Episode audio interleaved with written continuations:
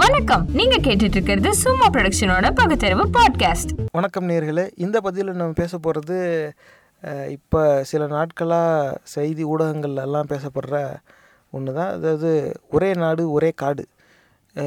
Ration card வச்சுருக்கவங்க எல்லாருமே இந்தியாவில் எங்கே போனாலும் அங்கே இருக்கிற ரேஷன் கடையில் தேவையான பொருளை வாங்கிக்கலாம் அப்படின்னு ஒரு திட்டம் அறிவிக்கப்படுது. இதில் மாநிலங்கள் ஒவ்வொன்றா இணைஞ்சிக்கிட்டு இருக்குது இதில் நம்ம தமிழ்நாட்டை ஆண்டுக்கிட்டு இருக்கிற அரசும் வந்து இணையும் அப்படின்னு ஒரு முடிவையும் எடுத்திருக்காங்க.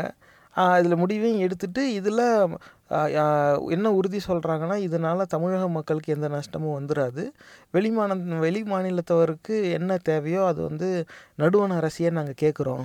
அவங்களே வந்து கொடுப்பாங்க அப்படிங்கிறாங்க.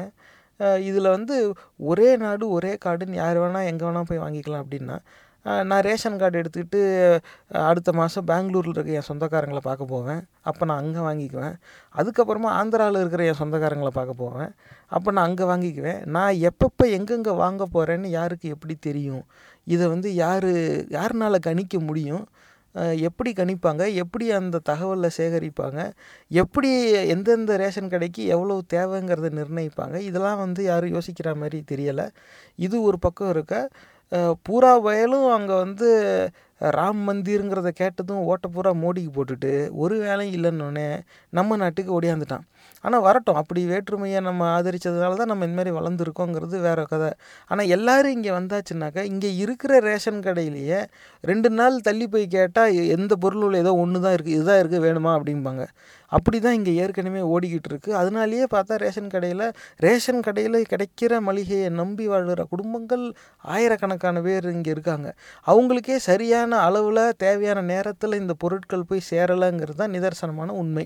அப்படி இருக்கும்போது இன்னும் எக்கச்சக்க பேர் இங்கே யார் வேணால் எப்போ வேணால் எவ்வளோ வேணால் வந்து வாங்கிக்கலாம் அப்படின்னு வச்சுட்டா இங்கே வந்து சோத்துக்கு சண்டை வர ஒரு சூழ்நிலை உருவாயிடுமே அப்படிங்கிற ஒரு அச்சம் எழுது. ஆனால் இது வந்து ஒரு கண்ணோட்டம்.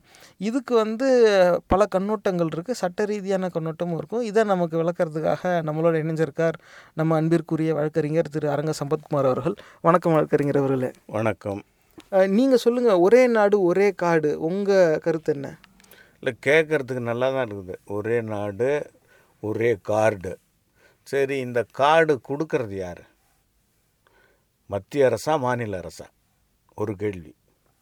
இந்த கார்டு கொடுத்துட்ட பிறகு இந்த மக்களுக்கு உணவுப் பொருள்களை வந்து விநியோகம் செய்கிறது இருக்குல்ல அது அந்தந்த மாநிலத்தினுடைய பொறுப்பு.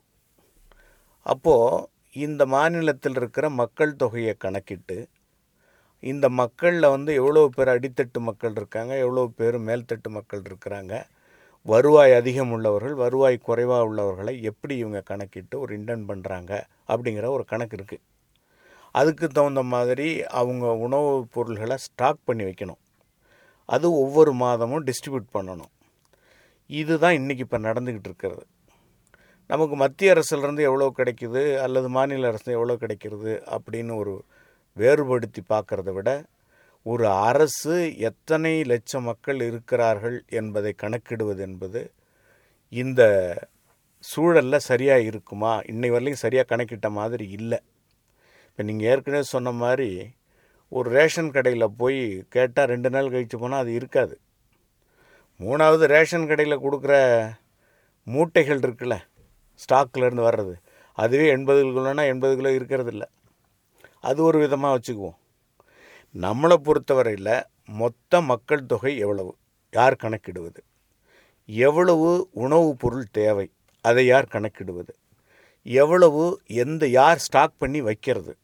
அதை யார் கணக்கிடுறது? யாருக்கிட்ட போய் வாங்கிக்கணும் அந்த ஸ்டாக்கை? மத்திய அரசுக்கிட்ட இருந்தால் மாநில அரசுக்கிட்ட இருந்தால் இப்போது ஒரு கணக்கே செய்ய முடியாத அளவுக்கு மக்கள் வந்து நம்ம மக்கள் வந்து வட மாநிலங்களுக்கு போனாலும் சரி வட மாநிலத்திலேருந்து நம்ம மக்களுக்கு வந்தாலும் சரி த மூவ் மூவிங் பாப்புலேஷன் சொல்லுவோம். ஆசிலேட்டிங் பாப்புலேஷன்ஸ் இங்கே ஒரு லட்சம் பேர் இருப்பான் அங்கே ஒரு லட்சம் பேர் இருப்பான். இப்போ அங்கேருந்து இங்கே வந்து வேலை செய்கிறவன் இங்கே வந்து கேட்குறான்னா அவனுக்கு தேவையான பொருள்களை அவன் கேட்பான். இப்போ கோதுமை அந்த மாதிரி வேணும்னு சொன்னால் இங்கே அதிகப்படியாக தேவைப்படுதுன்னு வச்சுக்குவோம் சென்னையில்.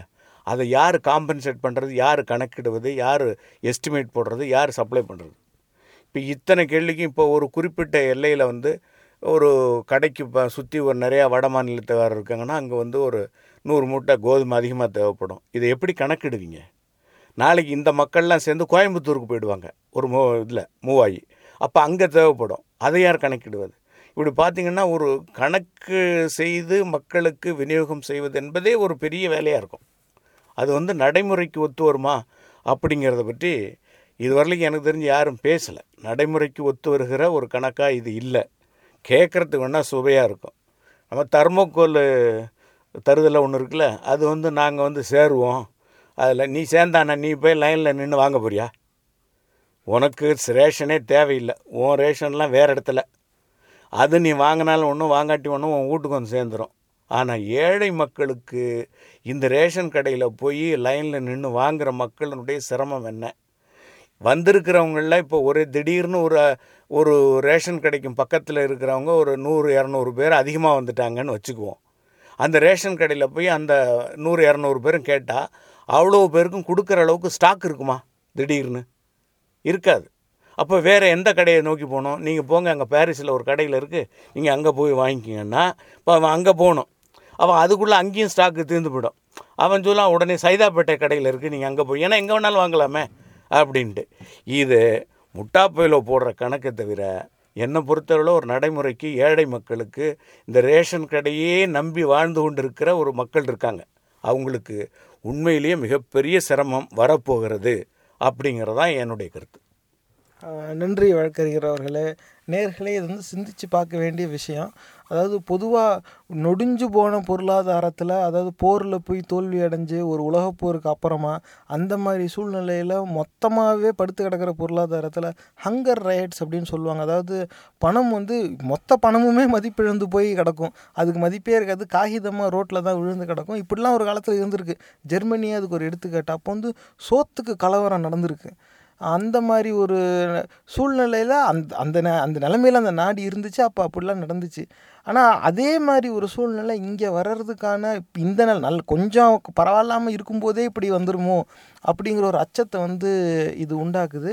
இது வந்து இன்னும் மக்கள் மத்தியில் வந்து எனக்கு கிடைக்க வேண்டியது இன்னொருத்தனுக்கு போகுதேங்கிற ஒரு அச்சம் வந்து வெளிப்படும் போது அது கோபமாகவும் வெளிப்படலாம். இன்னும் மக்கள் மத்தியில் பிரிவினைவாதம் வந்து வளர்கிறதுக்கான ஒரு வாய்ப்பும் இதில் இருக்குது இது வந்து சிந்திச்சு பாருங்கள் இந்த மாதிரியான திட்டம் போடுறவன் வந்து அவனுக்கு போய் ஆட்சி பொறுப்பை கொடுக்கறது எப்படி அறிவுடைமை ஆகும்? ஆனால் வெக்கமே இல்லாமல் அதுக்கு ஆதரவு தெரிவித்து நம்மளும் இணைவோங்கிறானே. இந்த முதுகெலும்பு இல்லாத கூட்டத்துக்கிட்ட போய் பொறுப்பை கொடுத்துருக்கோம். இது என்னன்னா ஒரு முகத்தை பார்த்து நீங்கள் பொறுப்பை கொடுக்கறது தான் இவ்வளோ பெரிய ஆபத்துலேயும் கொண்டு போய் விடுது. ஒற்றை தலைமைங்கிறது நமக்கு காலங்காலமாக வந்து நஷ்டத்தை தான் கொடுத்துக்கிட்டு இருக்குது நம்ம இதை எப்போ ஏற்றுக்க போகிறோங்கிறது தான் சிந்திக்க வேண்டிய ஒரு விஷயமா இருக்குது சிந்திச்சு பாருங்கள் ஒரே நாடு ஒரே காடு. ஆனால் அப்போ யார் அதெல்லாம் கொடுக்க போகிறா தெரியல. சிந்திச்சு பாருங்கள் இந்த பதிவு உங்களுக்கு பிடிச்சிருந்தா தயவு செஞ்சு சமூக வலைத்தளங்கள்ல இதை பகிர்ந்துக்கோங்க. மறக்காம சும்மா மூவிஸ் ஃபேஸ்புக் பக்கத்தை லைக் பண்ணி தினசரி செய்திகளோட நகைச்சுவையான கண்ணோட்டங்களை பார்த்து மகிழுங்க. எங்க பதிவு ரொம்பவும் பிடிச்சிருந்தா கூகுள் பிளே ஸ்டோர்ல சும்மா தமிழ் மீம்ஸ் ஆண்ட்ராய்ட் ஆப்பை பதிவிறக்கம் செஞ்சு எங்க எல்லா பதிவுகளும் சுலபமாக தொடருங்க. இந்த நிகழ்ச்சி உங்களுக்கு ஏதாவது ஒரு வகையில உதவிருக்கும்னு நம்புறோம். சும்மா ப்ரொடக்ஷனோட பகுத்தறிவு பாட்காஸ்ட் பொறுமையோட கேட்டதுக்கு நன்றி.